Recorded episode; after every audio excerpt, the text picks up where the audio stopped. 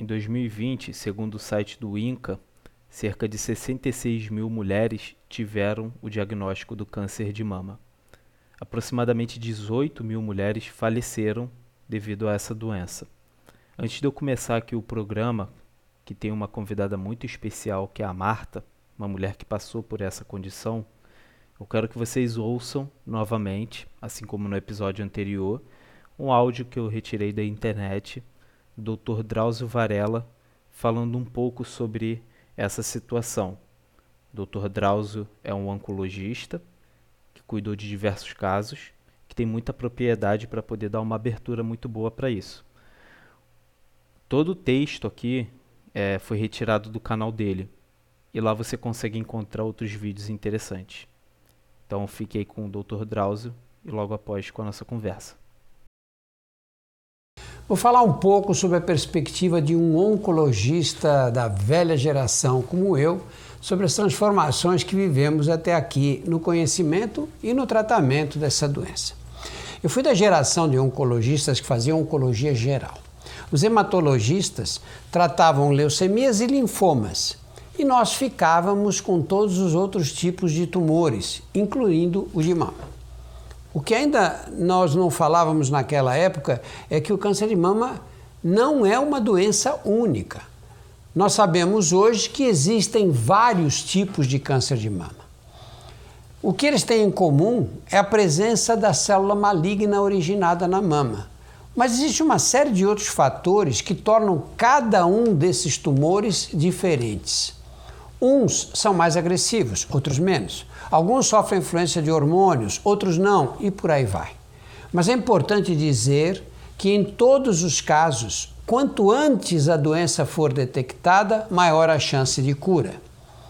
Vejam só, antes a divisão era tumores sanguíneos, leucemias e linfomas, e o resto, chamado de tumores sólidos.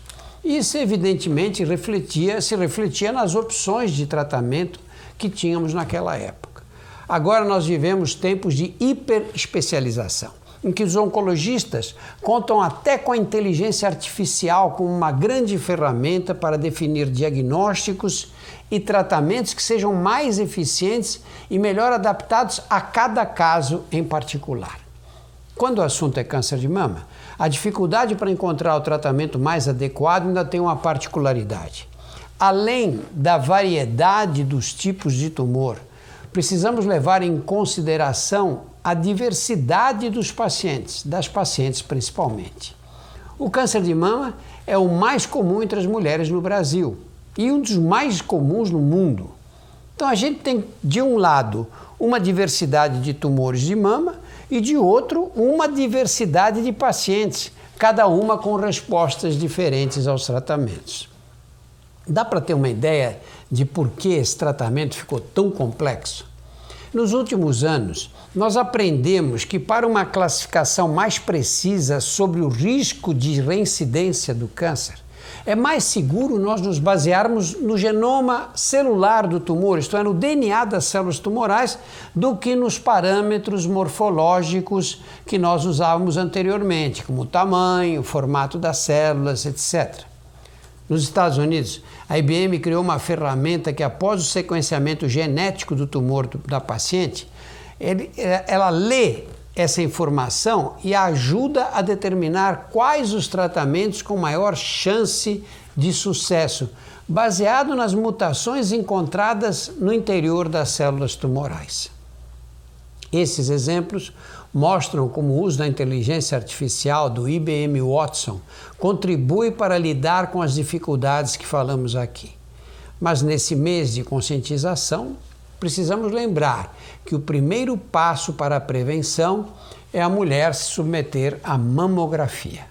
Consulte seu médico para saber a partir de qual idade e de quanto em quanto tempo você deve realizar o exame.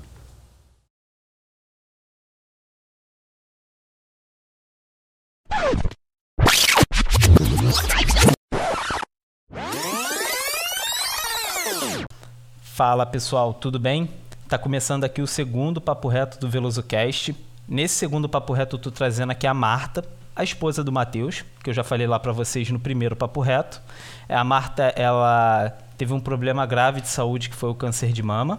E eu, como homem, é, acredito que seja um assunto importante, até porque eu fui descobrir que homens podem ter esse problema ali com os meus 20 e poucos anos. É, é claro, numa taxa bem menor do que o que atinge as mulheres.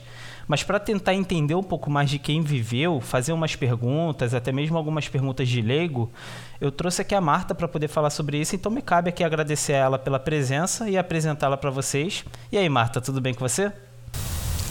Oi, Veloso. Alô a todos e todas. É, então, para mim é um, um, um é um prazer poder falar sobre o assunto, porque existe muito, muita gente que não gosta né, de falar. No, no meu caso, eu passei pela experiência e eu acho que passar essa, essa, essa minha experiência para as pessoas pode ajudar né, bastante. Então, é. obrigada pelo convite. Estamos aqui. Eu que agradeço a tua presença. Eu já falei com a Marta aqui em off, mas a gente tem um, um público crescendo e eu acredito que as meninas que ouvem elas têm indicado esse podcast, que é um podcast de, de entrevistas, é um podcast para todo mundo. Eu conheço muitas meninas aqui que ouvem, muitas amigas, então acho que vai ser importante para elas e até para as pessoas que elas vão indicando ali no decorrer do dia a dia. Mas você que é homem, como eu falei, eu descobri que homens também podem ter esse problema, claro, numa proporção bem menor do que o que atinge as mulheres. É, mas fica, fica de olho, preste atenção no que, que a gente vai conversar, porque pode ser até papo interessante para você até mesmo orientar pessoas ali que estão por perto. Então eu já vou começar aqui perguntando para Marta. É, Marta, você pode me falar a, a, a, cidade que você mora? O pessoal já ouviu aqui o podcast com o Matheus, mas eu acho interessante refletir sobre isso também. É, Vitória da Conquista é uma, a terceira cidade da Bahia, né, no interior da Bahia. Tá, eu vou te fazer uma pergunta. Se você não quiser responder, não precisa não. Mas você pode falar o ano que você nasceu? Sim, 1971. Então, eu acabei de fazer 50 anos. é, eu ia deixar só um ano porque a galera aí da matemática ia pegar ali um papelzinho e ia tentar descobrir, mas uh, já falou abertamente 50 anos. É, vamos lá então. Marta, uh, eu já falei aqui, o pessoal já viu na, na chamada do podcast que a gente vai falar sobre câncer de mama. Eu vou te fazer aqui algumas perguntas. Eu quero te começar te perguntando quando que foi que você foi diagnosticada com câncer de mama? Em 2017. Há quatro é, anos. Há quatro anos. Tá. É, você sabe me dizer, teve, no teu diagnóstico era uma coisa que é, aconteceu de uma maneira muito rápida, muito veloz ali no seu corpo, ou se o médico te falou que era uma coisa que já vinha é, se proliferando? Olha, é, Veloso, eu já, já fazia acompanhamento há vários anos, assim, fazia exames anuais, né? Aquele check-up básico, né, de ginecologia que a mulher faz. E eu tinha um ginecologista, também mastologista, muito cuidadoso. E ele sempre verificava ali quando é, deu a idade de fazer um, uma mamografia, que eles chamam de mamografia de base, é, eu fiz a mamografia de base, acho que eu deveria ter 30 anos, acho que são 30 ou 35 anos para mamografia de base. Fiz a mamografia de base e depois de algum tempo, nessas revisões anuais, apareceram nódulos. Mas eram nódulos sempre com características benignas. Então, não, como eles tinham características benignas, não havia necessidade de, de fazer punção, de biopsiar, nada disso. Tudo bem. E Uh, em 2016 eu tive uma alteração hormonal que assim não foi uma coisa muito rápida no final de 2016 assim tive é, menstruações que eram hemorrágicas uh, foi, foi um período meio conturbado. E depois disso eu tinha que voltar para minha revisão anual com, com o, ginecologista, ele sempre me deixava já, né, de um ano para o outro ele já deixava tudo certinho, para quando eu faltar eu já estar com ultrassom feito, mamografia feita, tudo certinho. E nesse intervalo, eu atrasei uma revisão. O que era para ter sido feito em março, eu ainda não tinha, não havia feito em junho. Quando eu senti, né, eu me toquei no banho, eu senti um nódulo. E aí eu já tinha, como eu já tinha o pedido pronto, eu fiz e vi o resultado. Quando eu vi o resultado, aí eu corri para marcar, porque eu sabia que aquele resultado não era um resultado simples. Então, assim, eu já tinha um histórico de nódulos. Eu não, não tinha histórico de família, mas eu já tinha um histórico de nódulos, normalmente, assim, com características benignas, e de repente né, tava ali a característica maligna. Entendi. Não sei se eu te respondi aí a pergunta. não, não, respondeu sim.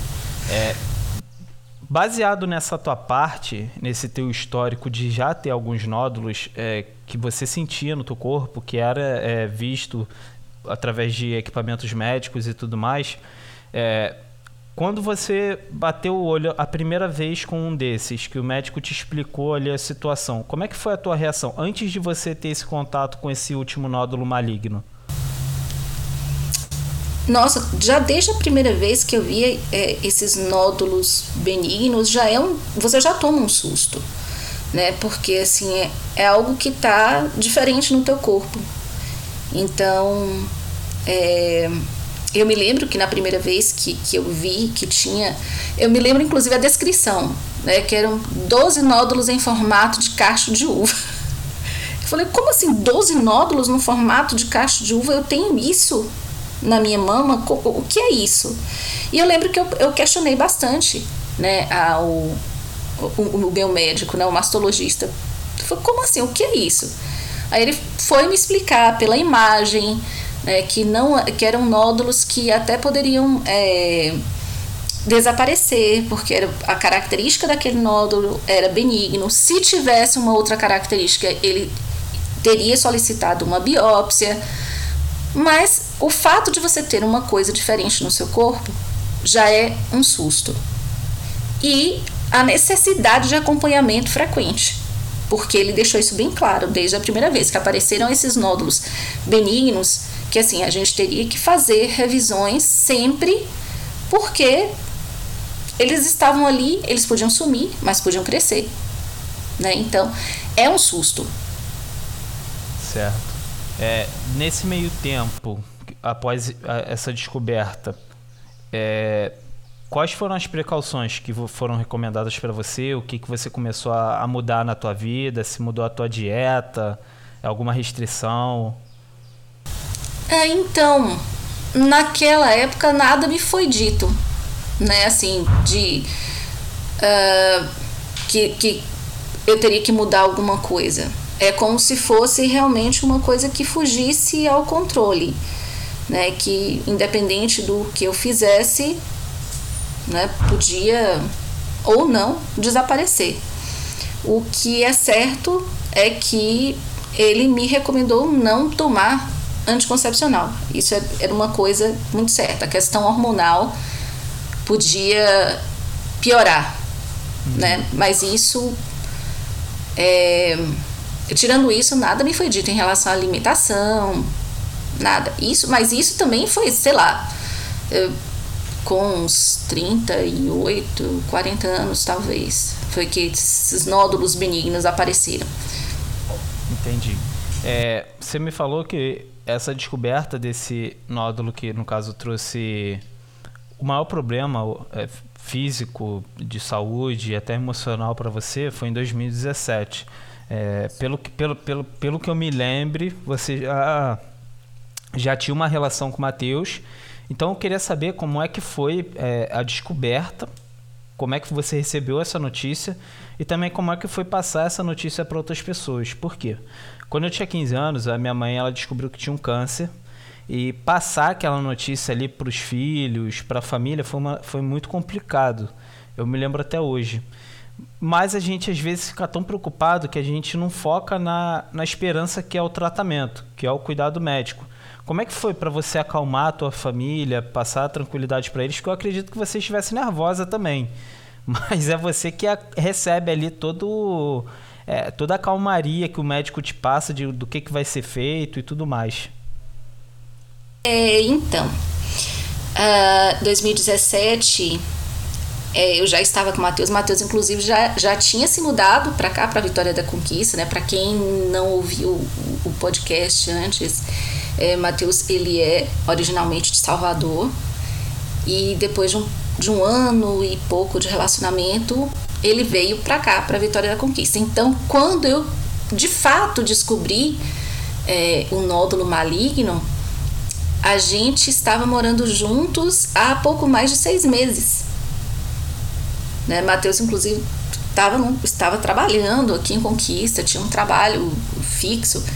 E aí foi um processo meio maluco na minha cabeça, porque é, você descobrir que você tem uma possibilidade de ter um câncer.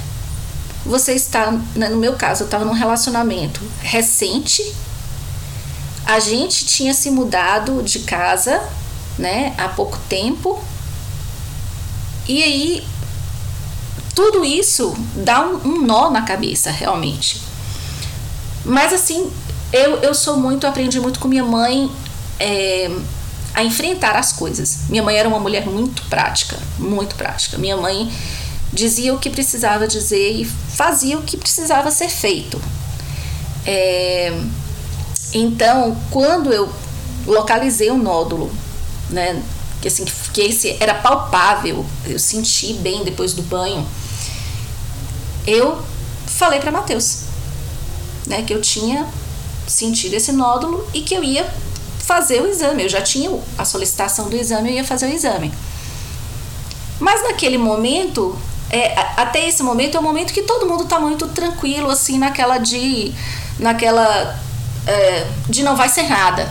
Uhum. Né? Não, não vai ser nada, vai estar tá tudo tranquilo. Não tem histórico na família.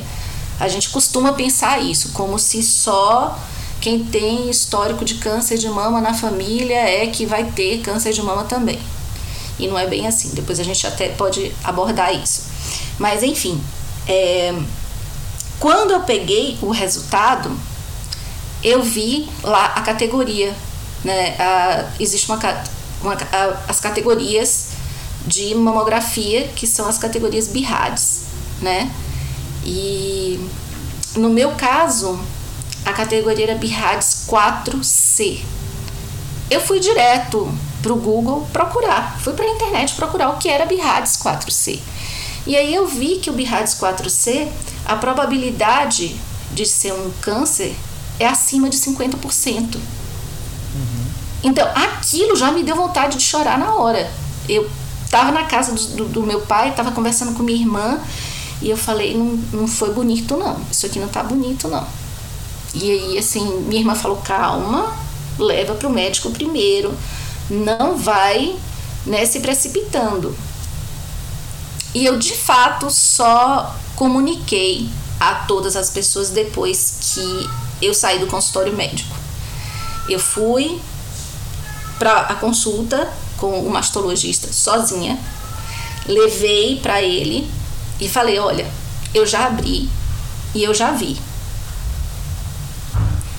Ele me examinou, ele abriu, mas ele me examinou fisicamente e aí ele me falou: Falou, olha, você já viu, você viu o resultado e você sabe que a possibilidade de malignidade aqui é alta. Eu diria que acima de 70% mas nós precisamos puncionar, né, fazer uma punção para fazer a biópsia e para ter certeza disso. E aí, como eu trabalho em outra cidade, né, eu moro em Vitória da Conquista, mas eu dou aula numa faculdade estadual que tem três campi, né? O campus que eu trabalho é em uma cidade que fica a três horas da minha. Então, normalmente eu viajo, fico três dias lá, dou aula, né? Quando a gente está no presencial e volto para Vitória da Conquista. E aí eu falei para ele, eu falei: "Ah, mas eu preciso viajar hoje porque eu vou dar aula para amanhã". Ele falou assim: "Não. Você precisa fazer isso logo. Eu quero que você faça ultrassom amanhã para me trazer na quarta. Eu vou te autorizar aqui um encaixe para você me trazer o resultado na quarta, porque quinta eu quero fazer essa biópsia. Aí eu fiquei assustada. Ele não falou de uma forma é, rude, ele não foi grosseiro, muito contrário. Isso que eu posso falar. Foi um super humano. Mas a forma como ele falou, ele deixou clara a urgência em fazer isso. É, então, quando eu saí do consultório, eu, eu já saí assim, eu, eu tava. Eu, eu, eu falei para ele, falei, doutor, desculpa, eu vou chorar. Ele falou assim, ele pegou na minha mão, olhou no meu olho e falou: Olha, calma, eu quero que você tenha em mente que o que quer que seja tem solução. Eu estou acostumada a ver as pessoas chorarem aqui no meu consultório. Então, calma. Eu saí do consultório, eu fiquei meio parada assim na rua, pensando: eu faço o que agora? Eu não vou ligar para Matheus, o Matheus está no trabalho, eu vou ligar para ele agora, né? Eu vou tirar. Acho que ele não pode nem atender agora. E aí eu liguei para minha irmã, eu liguei para uma amiga e conversei. E aí depois eu dei a notícia para Matheus. E foi foi assim, foi, claro, um choque, né? Imagina, a gente está num relacionamento recente é, e, e, recebe né, a notícia de uma doença que é uma doença grave e que as pessoas, inclusive tem gente que não fala o nome, né? Não, prefere não, não falar a palavra câncer. Sim. E aí descobre um câncer né, no início de relacionamento. Puxa, é, é, é um peso, né? É um peso. Mas, ao mesmo tempo, é, como eu costumo falar para as pessoas isso, em nenhum momento, quando eu recebi o diagnóstico, eu pensei em morte. Ao contrário. Assim, eu pensava no sofrimento do tratamento, mas eu nunca pensei em morte. E acho que isso foi um, um acalento, sabe, para eu mesma falar para as pessoas, para como eu pude falar com, a, com as pessoas sem me colocar numa posição de ai gente, tô morrendo. Sim. Tenho um câncer, tô morrendo. Não, eu não, não, eu não, não falava dessa forma. Eu falava, não, é, realmente eu tenho uma probabilidade alta de ter câncer. Depois, quando saiu o diagnóstico, o diagnóstico das biópsias, eu falei, né, é um câncer, de fato. E o que eu tenho que fazer agora é uma cirurgia, eu vou ter que fazer um tratamento. E é isso, vamos encarar. Eu quero orações, inclusive, assim, tem gente que não. Eu, eu respeito, sabe? Cada pessoa tem os, a sua forma de lidar. Tem gente que prefere não falar sobre o assunto e, inclusive, esconder que tem câncer ou que está no tratamento de câncer. Eu fiz o inverso. Eu publiquei no Facebook, coloquei lá, pedindo orações porque eu ia fazer a cirurgia. Então, pedi oração, quem fosse de oração que orasse, que fosse de reza que rezasse, quem fosse de prece que fizesse a prece, me enviasse boas energias, independente de religião. Eu queria a, sabe, esse, esse círculo de energia positiva ao meu redor. Sim. Então, é, acho que eu consegui passar, tanto para Mateus quanto para minha família, essa minha. Essa, essa, eu não gosto muito de usar a palavra positividade, porque o povo usa muito assim, aleatoriamente. Mas foi isso que aconteceu. Eu passei uma positividade porque era também o que eu sentia. Sim. Eu não sei se eu te respondi a pergunta, não. porque eu acho que eu me alonguei tanto aqui para falar o que tinha acontecido. Não, já falei aqui, você pode ter o tempo que for para poder responder. Acho que todo mundo aqui, o principal que a galera tá aqui é para poder ouvir a voz do convidado. A minha voz a galera não gosta muito de ouvir, não. Mas é, é, é, é, muito forte. Você falou dessa parte das pessoas que preferem não contar, das pessoas que contam, as reações que as pessoas têm. Eu acho que todas essas formas são for formas de força que a pessoa tem dentro dela. Ela tenta usar a força que ela descobriu que ela tem. Eu acho que a, a, pior maneira que você tem é você se entregar por, um, por uma doença, né? É, inclusive, médicos falam isso quando quando você, por exemplo, está com um problema de saúde, alguma coisa, quanto mais você se entrega, mais rápido aquilo te consome, porque o teu corpo não luta contra.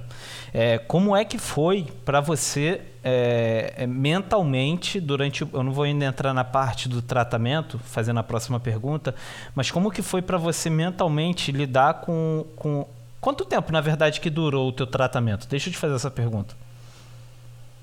Olha, é um, é um processo que entre cirurgias, porque foram, foram cinco cirurgias, uh, entre cirurgias, quimioterapia, radioterapia, eh, na cirurgia está incluída a reconstrução, foram dois anos.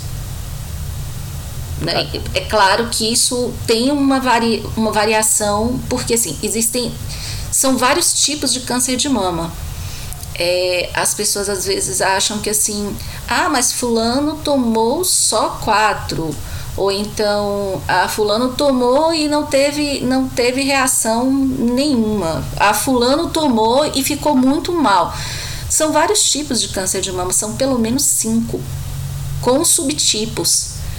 E o protocolo de tratamento varia muito de cada caso, né? E para cada caso.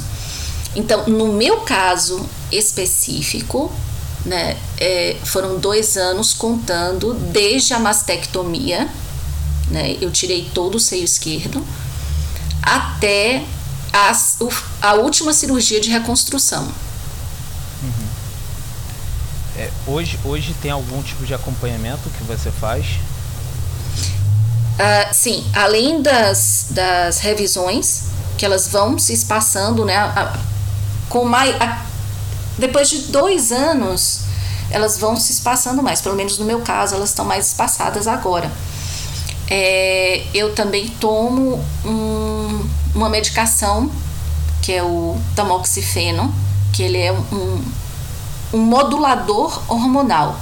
Ele age como hormônio, onde eu preciso ter hormônio, sem fazer com que o hormônio circule nas mamas, por exemplo. Entendi. É... é uma medicação que eu tomo diariamente. Entendi.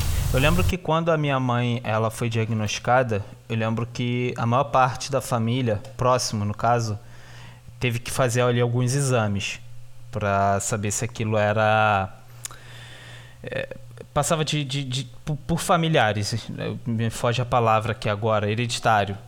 É, a tua família teve que fazer algo desse tipo? As pessoas ali ao teu redor?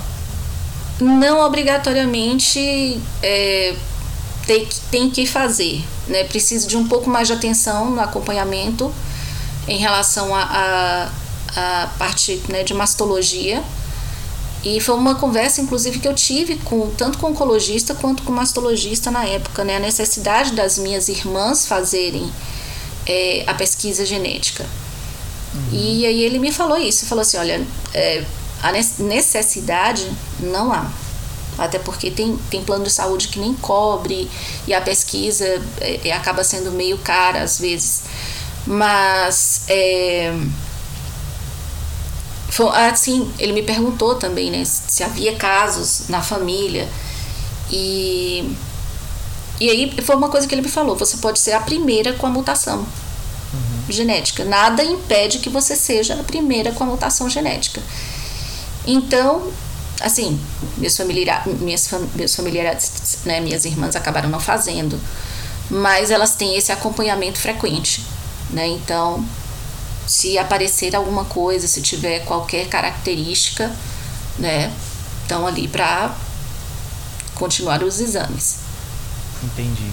É, seguindo, seguindo nessa parte ali do, do tratamento e, e da tua parte emocional, como, como que era para você lutar contra essa parte do eu não posso deixar isso me consumir, eu não posso deixar isso me destruir por dentro, eu tenho que permanecer forte do jeito que eu sou, por tudo que você me falou aqui, por tudo que eu, que eu conheço de você, até por conversa com o Matheus, a gente sabe que você é uma mulher muito forte.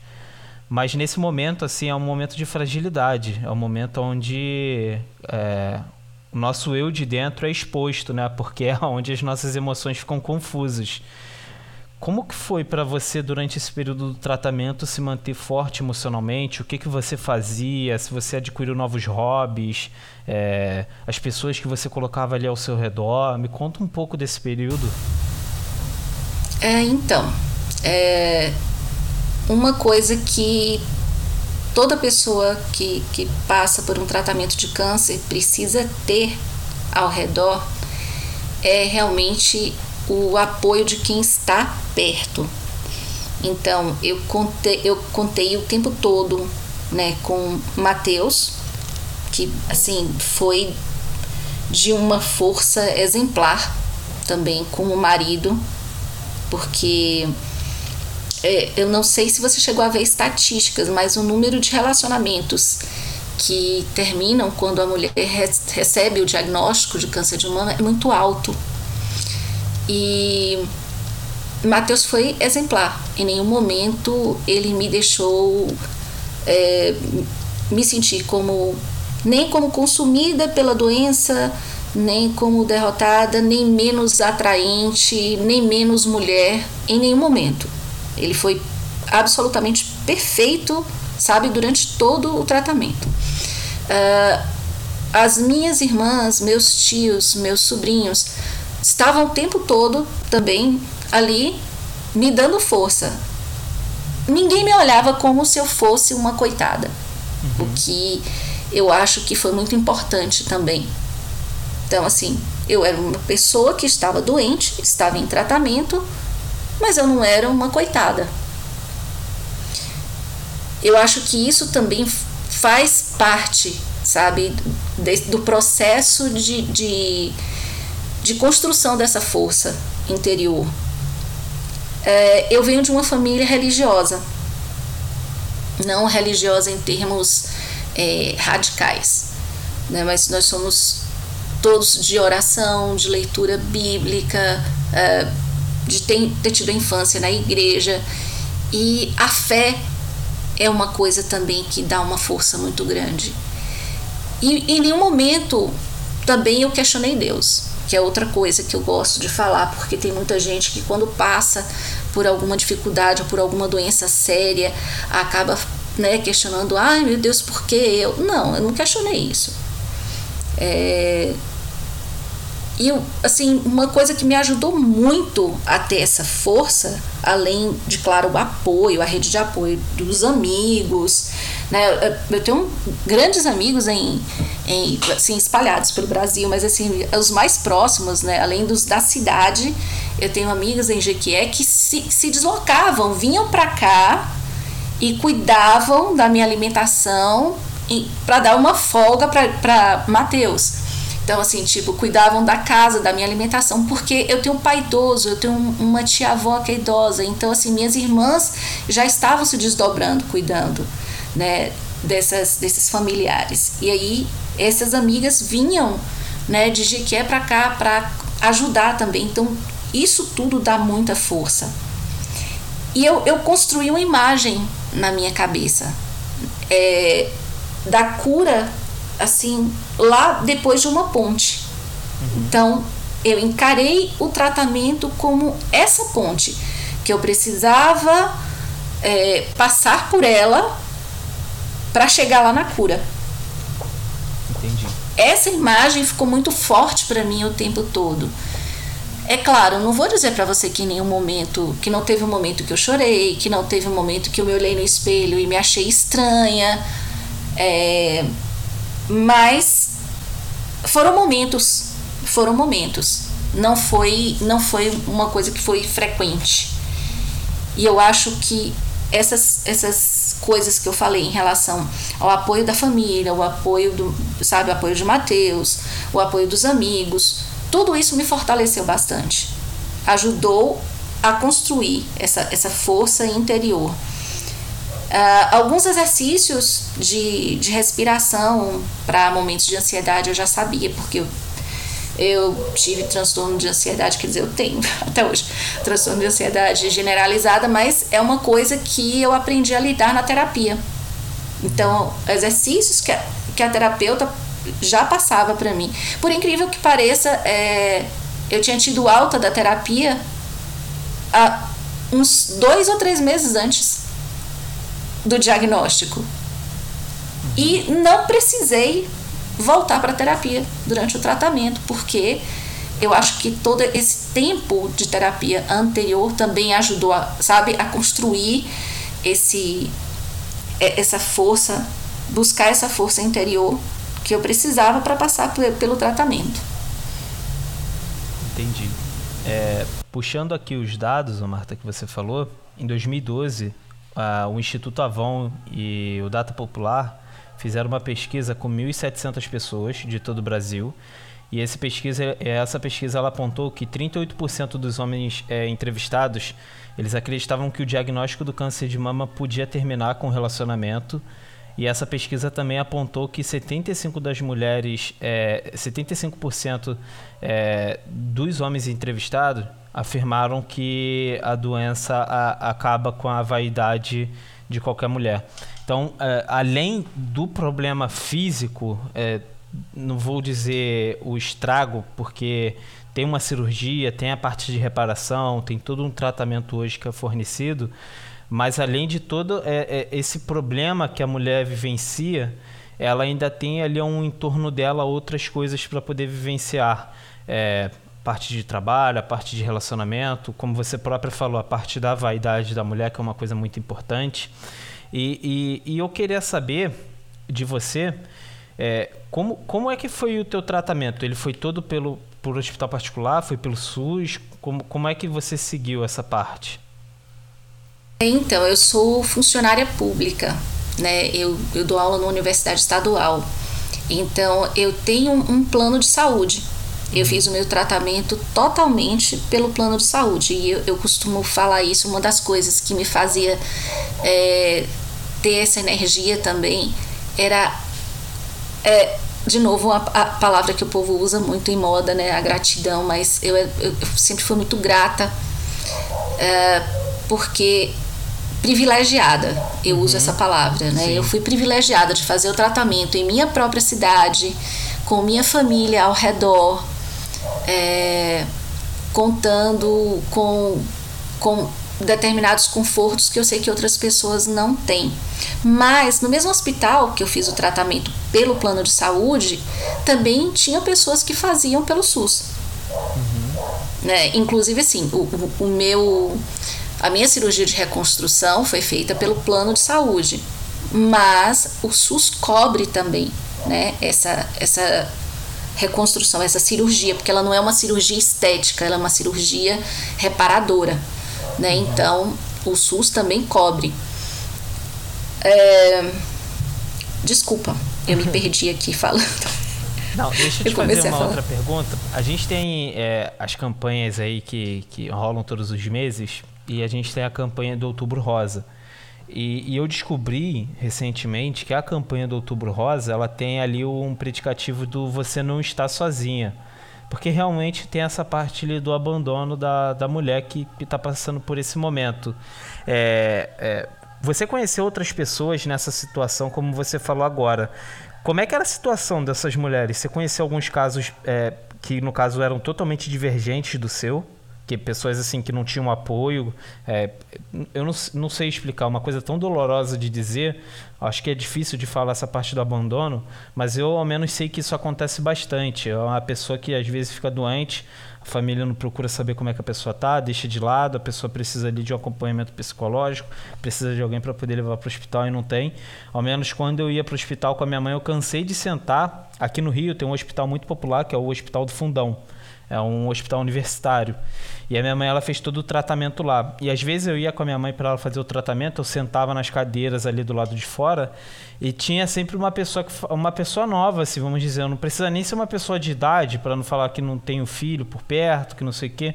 Pessoas novas eh, falando que estavam ali sozinhas porque não tinha quem fosse com elas, que era para eu apoiar a minha mãe mesmo, porque elas não tinham isso. E eu queria saber se você conheceu pessoas nessa situação.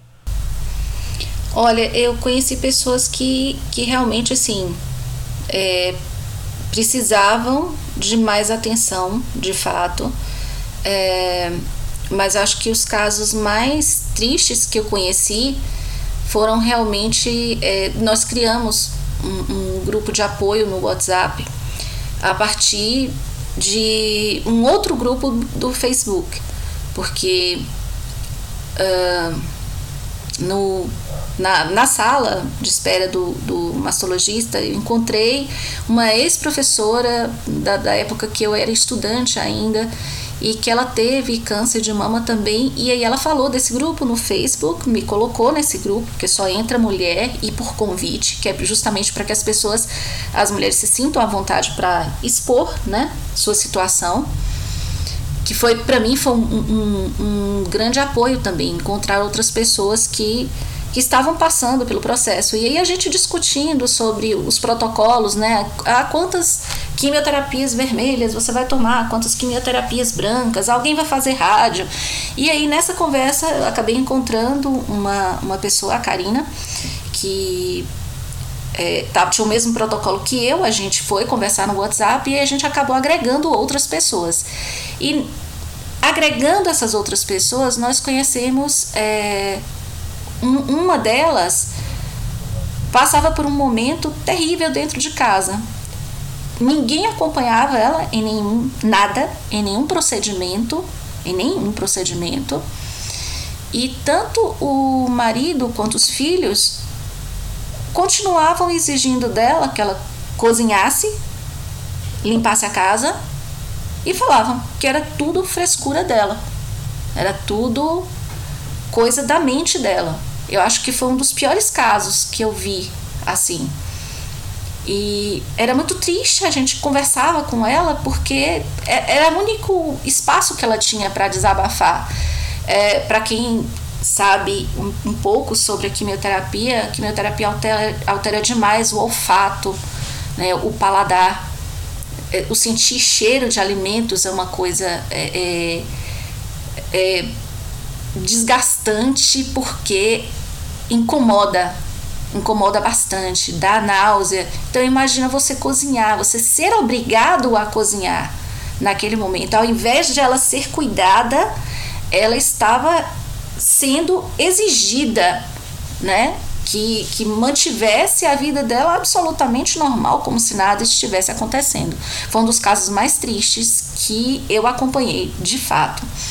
Aqui é, na cidade mesmo, presencialmente, tinha uma que ia fazer radioterapia sozinha. Ela vinha de outra cidade próxima, vinha de van, mas era uma questão assim: as, as crianças muito pequenas e o marido precisava trabalhar. Não podia parar de trabalhar para acompanhá-la ela fazia pelo SUS. Ela fazia inclusive a radioterapia dela pelo SUS. Ela fez todo o tratamento pelo SUS. E aí, assim, são casos que, que você vê assim que acontecem com mais frequência do que a gente imagina, né? E quando era possível a gente prestar algum apoio, né? A gente presta, inclusive esse, esse, esse grupo do WhatsApp, a gente presta apoio sempre que possível até financeiro mesmo, né? Se assim a gente se junta se tem alguém que está passando por algum processo desse tipo, ficou sem trabalho porque não conseguiu um trabalho de volta depois que passou por todo o tratamento, o que, que a gente pode fazer por essa pessoa? A gente acaba ajudando mesmo. Mas é, é terrível. Entendi. É, tem, tem alguma. Vocês têm alguma rede social algo para poder divulgar, para que talvez outras pessoas ali possam se enturmar mais, procurar saber, algo que você acompanha mesmo na internet é, sobre o assunto? É, então, o que normalmente eu costumo é, dar como, como referência, né, que é o, o melhor site que eu conheço em relação a informações sobre o câncer é o Oncoguia. Né? É, no esse grupo do Facebook ele é fechado, Então eu não posso dar nem, nem como referência porque ele só a pessoa só entra se for filha ou se estiver em tratamento e por convite, uhum. né? Então não dá muito para dar como referência. Mas o Oncoguia é um, um, um bom site de informações a respeito de câncer em geral, tá? Mas colocar câncer de mama, você vai ter lá as informações. Eu busquei em muitos lugares, né, no, em relação a tratamento de câncer de mama. É, eu busquei no Facebook, eu busquei no Instagram, né, com hashtag mesmo, buscava com hashtag e ia ver, né, o que que aparecia, tanto que assim, eu acompanhei algumas pessoas é, que já tinham terminado o tratamento e que davam dicas de de alimentação, de coisas que poderiam diminuir essa, essa náusea. Ah, tanto que a gente divide, a gente passa para frente essas dicas, né? Sempre que tem alguém entra em contato. Agora, por exemplo, tem a mãe de uma grande amiga minha, de amiga de infância. A mãe dela está passando por tratamento agora. E antes dela fazer, né, dela começar o tratamento, a gente sentou e aí eu falei para ela, né, algumas dicas que parecem bobas, como por exemplo trocar o creme dental durante a quimioterapia, né? É, deixar de usar o creme dental com flúor e usar o creme dental infantil, sem flúor. Parece uma coisa boba, mas faz uma grande diferença. A boca não fere. Uhum. É, então a gente, a gente se apoia nesse sentido. Ah, no Oncoguia talvez tenha alguma, algumas outras dicas, mas as maiores dicas para quem está em tratamento realmente é, eu aconselho buscar mesmo assim e né, assim, eu não tenho a gente eu tenho o meu Instagram, né, se alguém quiser entrar lá e falar comigo, eu também dou dicas. Já outras pessoas já, já chegaram ao meu Instagram, Instagram e, e perguntaram né? E aí eu conversei com a pessoa e acabei depois colocando a pessoa nesse grupo do WhatsApp. Uhum. Pode falar o teu Instagram aí pra gente? É, posso sim. Bom, normalmente as pessoas me acham facilmente como Marta Luciana, né, Rocha. Mas, mas para buscar de forma específica mesmo é marta.luciana.rocha. Certo marta.luciana.rocha. Porque às vezes, a, a, a, às vezes a gente tem. Como o, o, câncer de mama ele é descoberto ali geralmente pela mulher ao, ao se tocar, ao apalpar o seu corpo, algumas mulheres elas podem ter um sentimento de vergonha. É, eu, eu, li bastante sobre isso. E aí talvez o melhor caminho seja lá conversar com uma outra mulher que já passou por essa situação. Então. Isso. Muito bonito isso de você se colocar à disposição para poder conversar. Eu acho que também tem muita dessa parte da negação de geralmente quando alguém descobre que tem algum problema de saúde, as pessoas que estão por perto ficam muito naquela, não, vai dar tudo certo. Não, não sei o quê, tá com Deus, tá, tá com fé. A positividade tóxica. É, e aí tipo assim, a pessoa não procura entender o que que é a doença para poder conversar sobre a pessoa, porque às vezes a pessoa ela não quer falar que ela está com a doença, ela quer conversar sobre, para poder é, é, colocar para fora aquilo que ela está sentindo, porque eu, eu não sei qual é a sensação, Marta, e aí eu vou te pedir para poder depois explicar, de ter um nódulo dentro de você, sabendo que aquilo pode ser uma coisa que pode, é, no caso, é, desde causar problemas sérios ou até mesmo retirar sua vida, caso você não se trate, caso você é, esconda aquilo. Eu, eu até pego para poder te fazer essa pergunta: como é que é esse sentimento? Que, como que é, você era acordar, se olhar no espelho e lembrar que aquilo ali estava com você? Apavorante.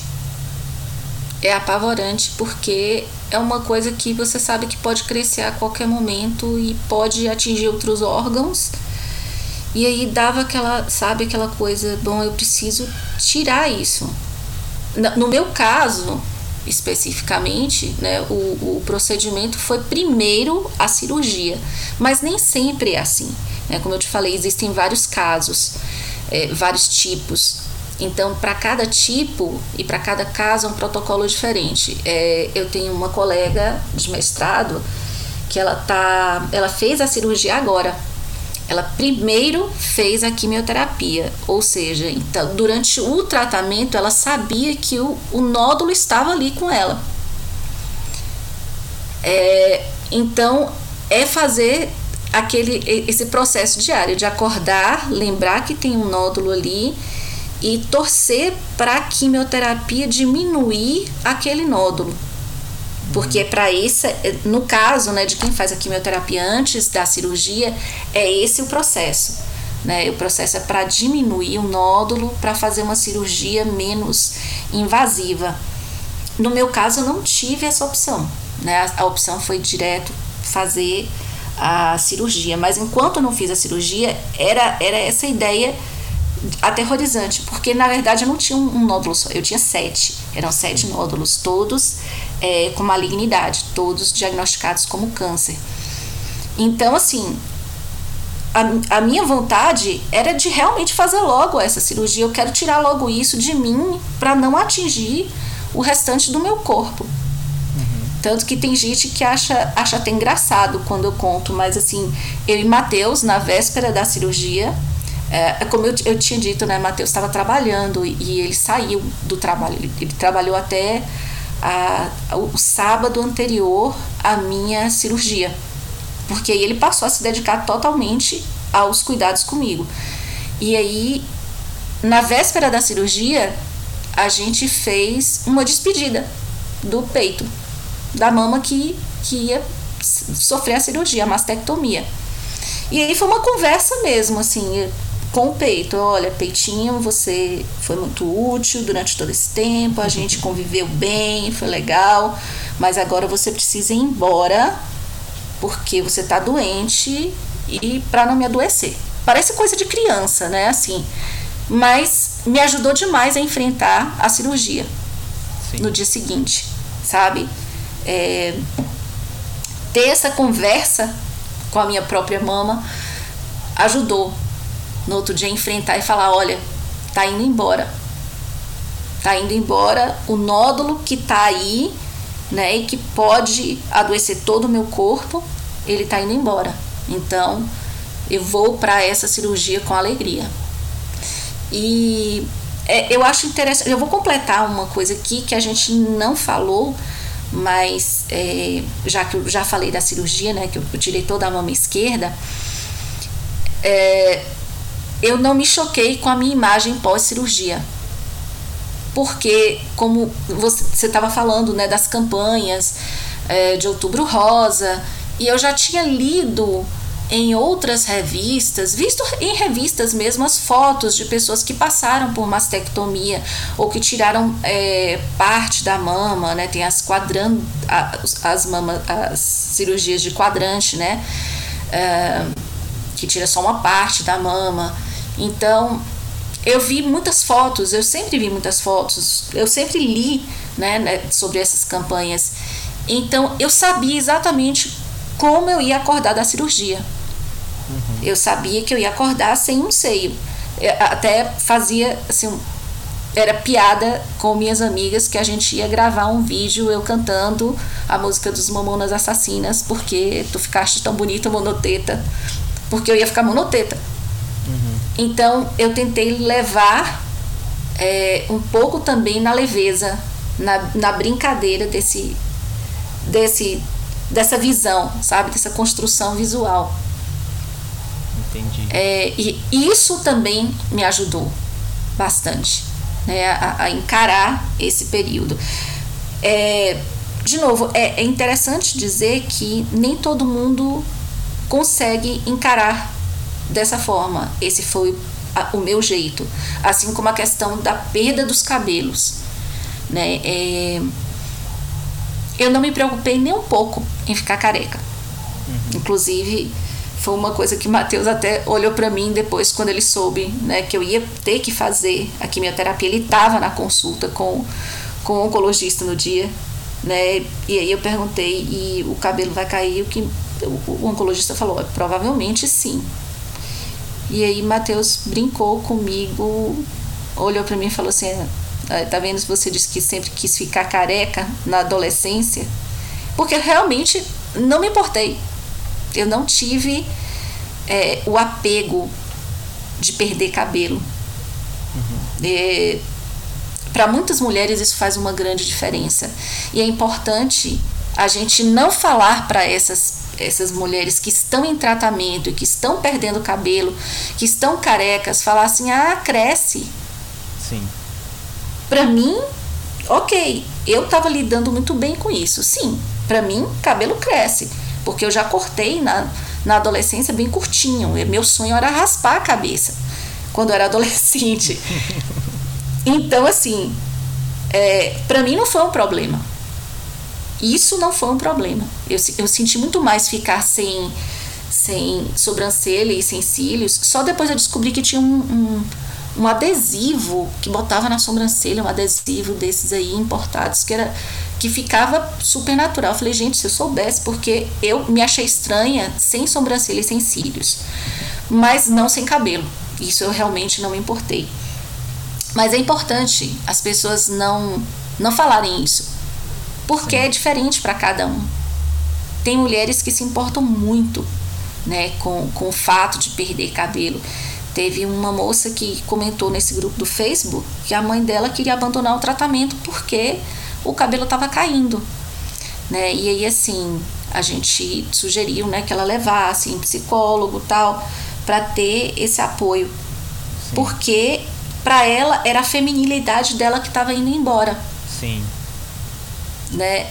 E assim, uh, no meu caso, eu sempre tive seios grandes e sempre gostei de usar decotes, né? Então eu gostava de exibir bastante isso. Então, o meu problema já não foi esse. O meu problema foi meio que depois, quando eu fiz a cirurgia de reconstrução, e aí, claro, eu tive que reduzir uma das mamas, né, uh, é, para ficarem simétricas. E aí, eu, o que a, a identidade visual que eu tinha criado não existia mais. Né? Então, é, aquilo para mim foi mais, foi mais complicado do que ficar sem cabelo. Uhum. Né? Então, Uh, é diferente para cada pessoa, então o, o cuidado, o tato né, em, em conversar com uma pessoa que está passando pelo tratamento é muito importante. Por incrível que pareça, o meu maior medo foi vomitar. Eu tenho uma coisa chamada emetofobia. Sim. Eu tenho pânico, eu tenho medo de, de, de, vomitar e não é nojinho. Assim, se alguém do meu lado falar assim, ah, eu tô nauseado, eu começo a suar frio, eu começo a tremer, o coração dispara, eu quero chorar, eu quero correr do lugar. Então, eu perguntei pro meu oncologista, eu falei para ele, eu falei, olha, é, eu quero saber o seguinte, que eu posso fazer para não vomitar durante o, o, as quimioterapias durante o tratamento. O que você me falar, eu faço. Se você me, me disser que tem três, quatro medicamentos, eu tomo todos. Eu não tenho problema. E de fato, eu passei por todo, o tratamento sem vomitar, graças a Deus. Você falou, eu, eu conheço uma pessoa que ela sofre desse problema. É, e aí teve uma vez que a gente estava num lugar assim, e eu já sabia disso. É, as pessoas que conviviam ali conosco sabiam de, dessa, dessa condição. E alguém, tipo, eu não lembro onde é que era muito bem, minha, minha, minha memória falha agora, porque isso já deve ter uns oito anos. Parece que alguém fez. Sabe quando tem alguém comendo e aí a pessoa fala assim: ah, nossa, essa comida aqui tá ruim, e faz aquele som de vômito? Alguém, uhum. tipo, eu, eu, vou, vou, vomitar? A pessoa fez uhum. aquele som e a pessoa que estava do meu lado foi lá e, tipo, vomitou, porque é uma coisa muito, muito irritante pro eu não sei, o organismo, envolve a cabeça, é uma fobia, vamos dizer assim. É, e eu sei mais ou menos do que tu está falando. É, mais ou menos eu, por exemplo, vendo uma aranha. Eu tenho pavor. É uma coisa que a gente evita. O que for preciso, a gente faz. É, é as fobias não, você não, não, não tem como. A pessoa às vezes acha que é só uma frescura. Ah, tá com medo do aranhazinha? Não. É uma coisa muito mais grave. Né? Então, no meu caso, né, a minha emetofobia era mais grave do que pensar em ficar sem cabelo. Sim. É, você falou dessa parte do não diga pra mulher isso. É, sempre tem aquela coisa das pessoas que eu já falei aqui um pouco, das pessoas que vêm, você reforçou, com aquela positividade tóxica. qual é a maneira ideal, assim, não que seja a maneira ideal, mas tipo, o comportamento básico para uma pessoa que está ao lado de alguém que está com tratamento, que você recomendaria? Uh, se você não, não puder fazer é, alguma coisa por essa pessoa, alguma coisa prática, como por exemplo, é, uma coisa que prática que uma amiga fez para mim foi fazer um mix de frutas secas, sabe assim, de sementes, é, tipo é, castanha de caju, castanha do Pará, passas e goji berry. E ela levou isso para mim, ela trouxe isso para mim e falou: olha, come um punhadinho disso entre as refeições para você não ficar de estômago vazio e não, não ter náusea. E aqui você tem algumas, algumas coisas importantes, como selênio, magnésio e tal. Ela fez isso para mim. Então, se você não puder colaborar é, fazendo alguma coisa prática, assim, como algum alimento, levando uma água de coco, alguma coisa, o, o, principal é evitar olhar para a pessoa com dó, com uhum. pena, como se a pessoa fosse uma, uma coitadinha que está ali já na, nas últimas horas de vida, está morrendo. É, eu acho que o principal é isso, é evitar esse tipo de atitude. Né? E esse é, evitar a positividade tóxica. Vá, converse, Converse sobre qualquer outro assunto. Não, sim, se a pessoa se sentir à vontade para falar como ela está se sentindo, ótimo. Se, se não, não pergunta, não, não, não vá perguntando. Ah, e aí? Como é que tá? Você tá sentindo dor de cabeça? Você tá sentindo dor? Você porque é o que as pessoas ficam perguntando o tempo todo né? E assim, aí é, é cansativo você responder. Aliás, uma coisa que nem é interessante é, são muitas visitas no período da, da quimioterapia. Né? Existe uma possibilidade de cair a imunidade. Então, assim, os, os primeiros dias pós-quimioterapia é interessante que não tenha visita. A pessoa precisa repousar, ela precisa ficar ali é, recuperando as energias dela é, então, é melhor, sim, sempre perguntar alguém da família. Fulana quer receber visita? Ela, a, pessoa quer receber visita? Posso ir? Vai estar tá tudo bem? Porque teve, um, teve uma pessoa que queria me visitar, mas falou assim: Ah, mas só de saber de como você está, eu tô chorando. E eu falei: Então nem vem por favor, não venha me visitar, porque eu não tô chorando. Se você vai chegar aqui e vai chorar, eu não tenho condição de ficar te consolando. Então, de boa, não vem. Então, acho que o principal realmente é isso. Tentar fazer alguma coisa prática pela pessoa é mais positivo do que falar assim, ah, vai passar. Entendi. É muito forte isso, né? Eu acho que quem, quem, quem já vivenciou ali ao lado de uma pessoa que estivesse passando por tratamento ou quem já passou por um tratamento desse mais delicado é, sente, sente o peso disso. Eu senti bastante o peso disso quando eu era adolescente e as pessoas queriam ir porque queriam ir. Ninguém nunca visitava, sabe? Parecia gente de tudo que era lado. É, a maioria ali, posso dizer até eu, e eu falo isso com maior tranquilidade, que eu sei que minha mãe ouve isso aqui muita gente ia só para falar que visitou. Então, eu acho que também visitar é, no momento certo e de verdade é o principal. Visitar para falar que visitou não, não é uma coisa muito boa. É melhor nem visitar, né, Marta? Sim, não, não, por favor, não visite.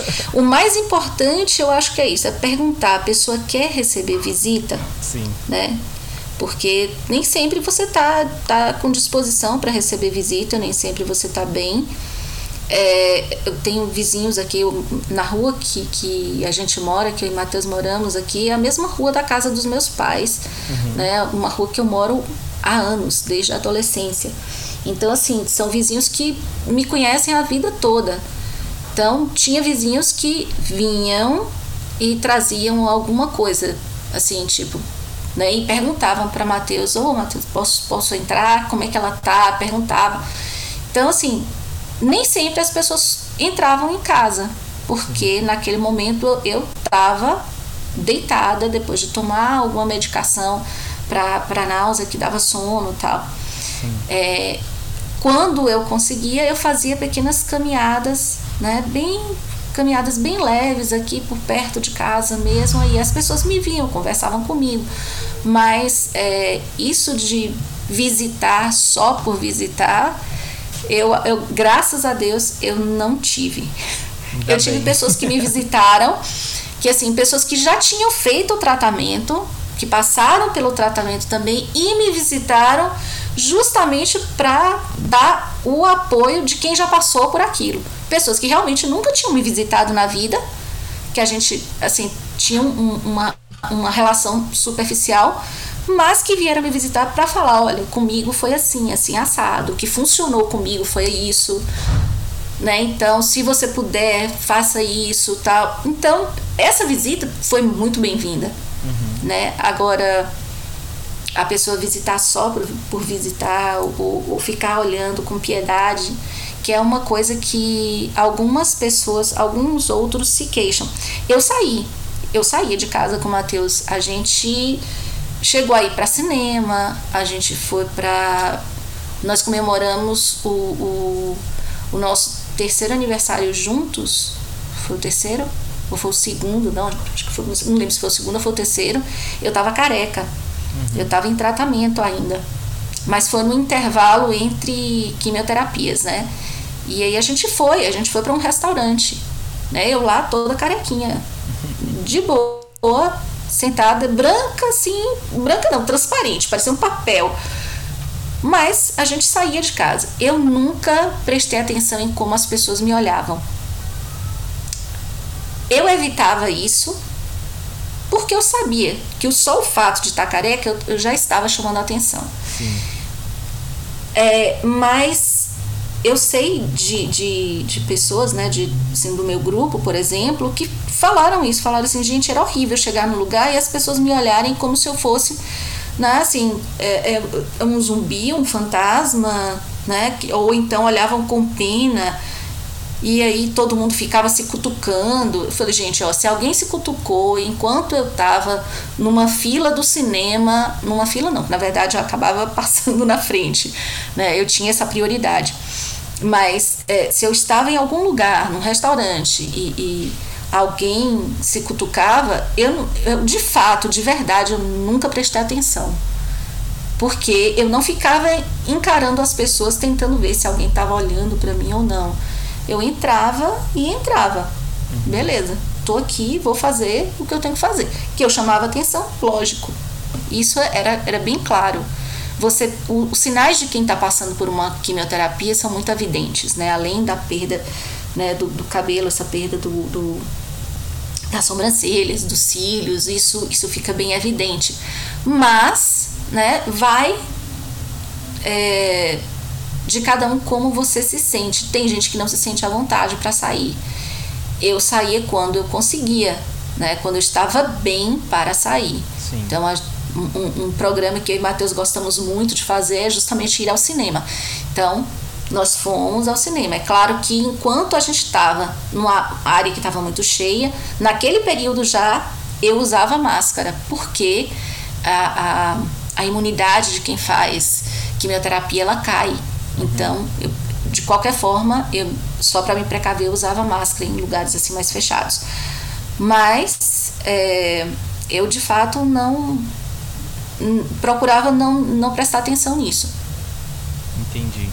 É, assim, é, eu conheço algumas pessoas. Eu estudava no colégio que ele, um colégio estadual que ele tinha uma turma de inclusão e essa turma tinham três pessoas com AIDS conheci essas três pessoas. E essas três pessoas me falaram. É claro, os alunos não sabiam, quem sabia era o alto escalão da escola. É, e eu lembro que uma dessas pessoas, ela, ela nasceu com AIDS porque a mãe dela tinha. E, e eu conhecia a mãe dessa pessoa, e a mãe dessa pessoa me falava que na época dela, quando tinha aquele tratamento de coquetéis, que era pesado, é, você, você que é, é mais experiente, que, que provavelmente a maioria dos ouvintes sabe que teve uma época que a, a pessoa ela ficava realmente ali com a pele grudada no osso no tratamento. E a mãe dela passou por isso e a mãe dela me falava que para ela entrar em algum lugar assim era muito, era muito evidente. Quando chegava uma pessoa muito, muito debilitada em algum lugar, as pessoas já falavam que era AIDS. E com câncer também rola muito disso hoje, é, das pessoas ficarem com esses olhares, olhares maldosos, é, de ter essa coisa do eu vou pegar no ar, eu, eu tenho que sair daqui. Eu falo isso porque eu, eu já vi pessoas saindo é, de restaurantes quando outra pessoa, por exemplo, chegava e estava ali no seu momento de é debilitado, tá, tá frágil, e a pessoa, por exemplo, tirava o, o pano da cabeça, mulher no caso, e, eu via assim pessoas saindo do restaurante pedindo a conta na mesma hora. Então é uma coisa muito horrível. Eu acho que isso passa muito pela desinformação e falta de interesse também de conhecer, porque quando eu falo assim é, é, é desinformação eu, eu, geralmente jogo para pessoas que não têm condição de é, é, receber a informação. Agora, pessoas que, por exemplo, estão no restaurante que eu, que eu, que eu tava, que, que eu, e que a pessoa estava, que tinha o um telefone na mão, que tem um meio de pesquisa, ficar nessa desinformação, nessa ignorância, eu acho péssimo. Então, é, é interessante você falar isso, porque eu, eu acredito que a maioria das pessoas realmente acabe reparando e aí, se a pessoa estiver ouvindo, é, talvez seja uma força para ela, uma indicação, né? Não olhar para o lado, não olhar para quem está ao redor. Até porque aquela pessoa ali você nunca mais vai ver ela na tua vida. O que essa pessoa vai achar de você depois não, não te interessa muito. Até uma pessoa que você conheça, se você. A pessoa, por exemplo, acredita que. que desculpe a palavra, mas que a doença é uma praga e que pode passar, Sim. é se afastar dessa pessoa. Por mais que você conheça, seja próximo, é, é não ter o um interesse. Porque essa pessoa que eu te falei agora, Marta, que essa, essa mulher que, que, que, que convive com AIDS, ela me falou que ela teve de se afastar de muitos familiares porque os familiares acreditavam que era uma doença que passava pelo ar, de que passava pelo toque, totalmente desinformados e ela não queria ter essa, esse desgaste de além do tratamento ter que ficar explicando para essas pessoas o que que é. É, e eu Ter que lidar isso. com os outros ainda, né? É, com o, o pânico dos outros. Eu entendo totalmente, eu entendo totalmente. Um paciente não é um professor, um paciente não é um médico para ficar dando diagnóstico, para ficar explicando as coisas. O paciente é uma pessoa com uma condição de vida ali que está debilitada e que precisa de apoio. Eu acho que se a pessoa não está disposta a dar apoio, eu acho que até a pessoa tem que reconhecer e se afastar. É a melhor coisa. A melhor coisa, por favor, se afaste. É, é, ainda falando é, dessa coisa de, de do, dos, dos, sinais né, que, que ficam bem evidentes do tratamento, eu lembrei de uma coisa aqui. É, logo que os meus cabelos começaram a cair e, e eu raspei a primeira vez, eu ainda tinha sobrancelha. Então eu postei uma foto com o Matheus no Facebook e uma amiga, assim, que foi ficando cada vez mais amiga, inclusive, de, assim, do trabalho, professora também, ela viu a foto e ela não leu a legenda e ela, ela contando isso é interessante. Ela falou que imediatamente ela colocou lá para escrever: Nossa, como você tá linda. Nossa. Porque não parecia que eu estava fazendo um tratamento né? Assim, foi a primeira sessão de quimioterapia, de 15 dias exatos depois eu comecei a perder, né, todos os pelos do corpo, e foi a opção minha não utilizar é, peruca. E aí, assim, ela viu a foto e ela contando isso foi interessante porque ela falou que ela não leu a legenda. E depois ela viu um monte de gente, né? Assim, vários comentários. Aí que ela viu uns comentários assim: ah, tô orando por você, boa recuperação. É, a gente está orando, o teu tratamento vai dar certo, não sei o que. E aí que ela viu e falou assim, tratamento, o que está acontecendo? Aí ela disse que, né, fez, botou só um coraçãozinho e pronto. É, por quê? Não é imediato, né? É, essa, essa, essa modificação não é imediata. Tem gente, inclusive, que perde muito peso, tem gente que engorda bastante. É, eu optei por não usar peruca, porque eu, eu, eu sinto muito calor na cabeça e eu, eu tenho gastura chapéu é uma coisa que eu raramente uso. Então, nem, nem chapéu nem boné. Então, foi uma opção minha não utilizar peruca. Eu deixava muito minha careca exposta. Lavava com shampoo de bebê, passava protetor solar, porque era verão. Se eu precisasse sair para qualquer lugar, passava o, o, protetor e ia. Mas é, uma grande parte das mulheres usa, além da peruca ou turbante, fazem a tatuagem na sobrancelha antes de começar o tratamento né, a tatuagem de rena, porque depois que, que começa o tratamento você não pode mais, mas fazem antes justamente porque é, não querem passar por esse processo da rejeição dos outros, né? Do outro olhar a sua imagem em tratamento, né? E, e rejeitar aquilo por desconhecimento ou porque não sabe lidar, né? Com aquilo. Então a maioria usa sim peruca, a maioria faz, sabe, essa tatuagem ou usa turbante, alguma coisa para disfarçar justamente porque os outros não sabem lidar. Entendi. É, é assim, é um papo que eu toparia ficar aqui horas e horas, mas é o que eu falo, o meu próprio desconhecimento do assunto, ele, ele me limita. Mas eu lembro, uma vez eu trabalhava num prédio no centro do Rio, e aí no primeiro dia de outubro, isso foi há cinco anos, no primeiro dia de outubro, é, a, levaram lá uma, uma, uma doutora para poder falar, e eu lembro que ela falou que isso atingia homens. Foi quando eu comecei a, tipo assim, a dar mais atenção para as coisas ali de câncer de mama. Eu, eu soltei aqui no começo do programa, antes da gente começar Sim. a nossa conversa, algumas estatísticas. Mas anualmente cerca de 200 homens morrem por causa dessa doença. E, e eu acredito que muito esteja ligado à, à, à parte ali da vergonha do não se tocar, porque o homem tem muito dessa, dessa masculinidade de, é, é, de achar que, não sei, não sei, é coisa de homem, eu não tô aqui para quebrar o tabu, é, mas é, é, coisa de homem. E, e, e, tem que fazer esse movimento do, do de apalpar embaixo do, mami, do, do mamilo, embaixo do peitoral. O homem também tem que fazer isso, certo?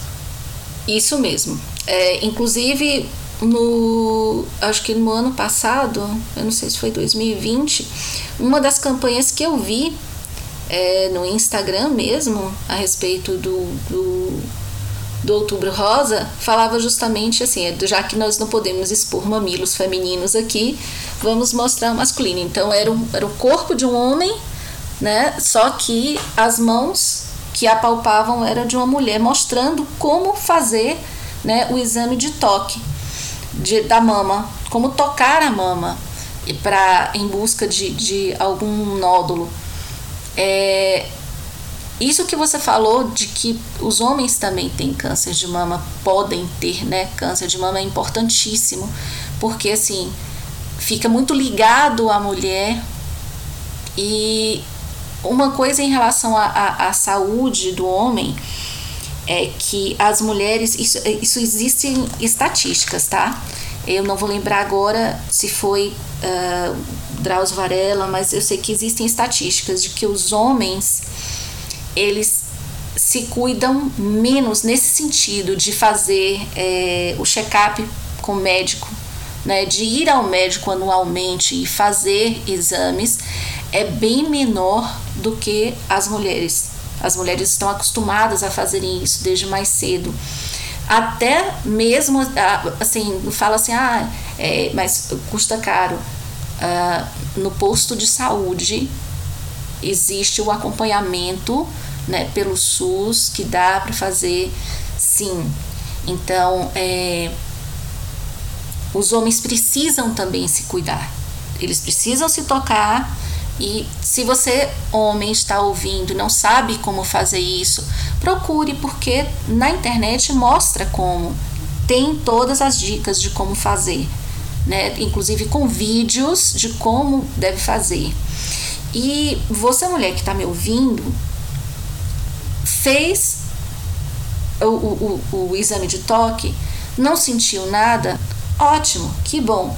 Mas é, sempre faça seu, seus exames anuais, porque às vezes você não sentiu nada, mas você vai precisar fazer algum outro exame que o teu médico vai pedir, né? Então, é, inclusive a questão do Outubro Rosa, há algum tempo eles não vêm gostando muito, assim, eu li em algum lugar que é, eles pararam de falar campanha, falar sobre se tocar porque achavam que estava diminuindo a quantidade de, de pessoas que iam até o consultório médico. Né? Então, lógico, o, o, o autoexame ele não substitui um exame de imagem preciso, mas começa sim por aí. Porque se você é homem ou se você é mulher, sente no toque um nódulo, vá ao médico. A primeira coisa a fazer, vá ao médico. Procure um médico. Entendi. É, muito muito precisa essa tua colocação. É, inclusive eu lembro assim, era um local cheio de adultos, cheio de homens adultos, e quando a mulher ensinou a gente ali a como fazer o toque, a maioria levou ali na tirou sarro, na brincadeira.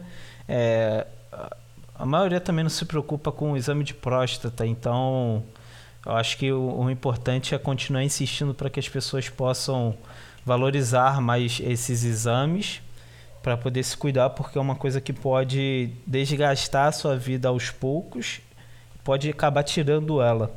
Então, se você quer continuar tendo qualidade de vida, poxa, não só para o câncer de mama, né? Mas procure médicos para quando você encontrar coisas anormais, anomalias, no caso no seu corpo, quando você não se sentir bem.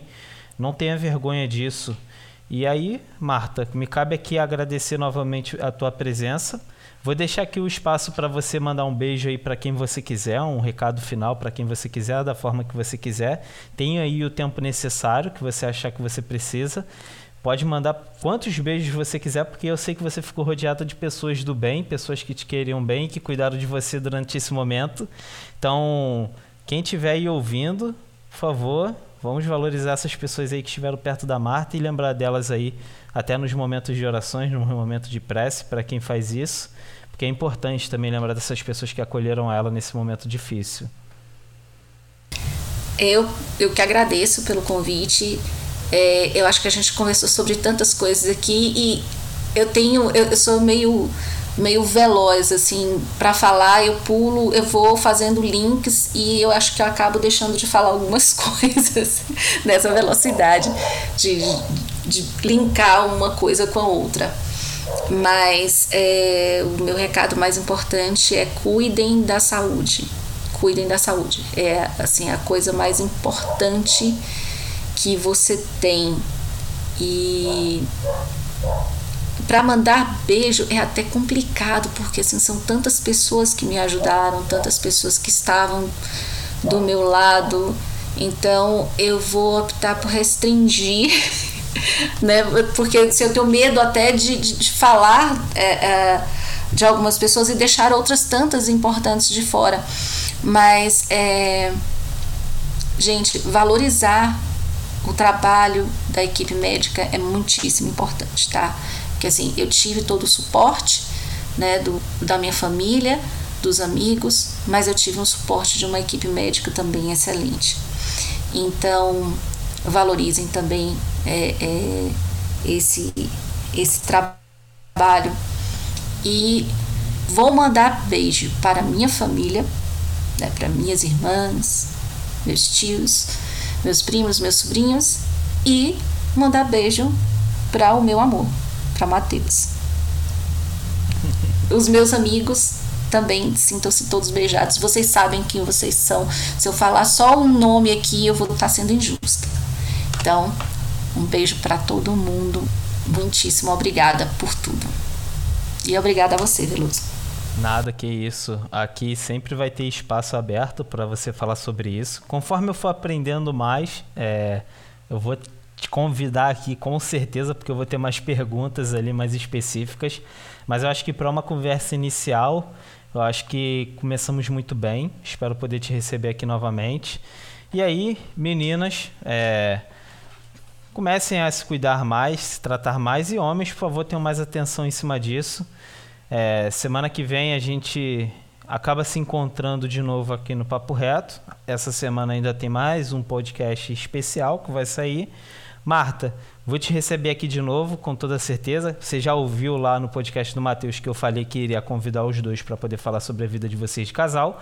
Porque no, no podcast do Matheus eu falei sobre a condição de vida dele, agora eu falei sobre a sua e depois eu quero saber como é que era o casal no meio de tanta loucura.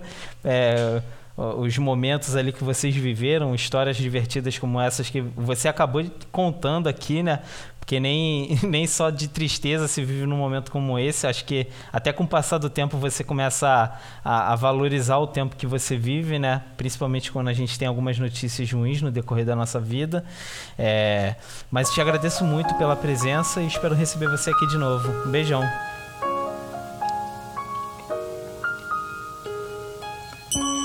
comes the sun, little darling.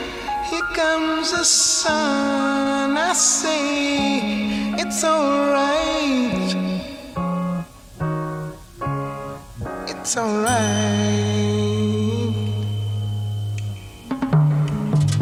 Here comes the sun, little darling. Here comes the sun. I say it's all right. it's alright.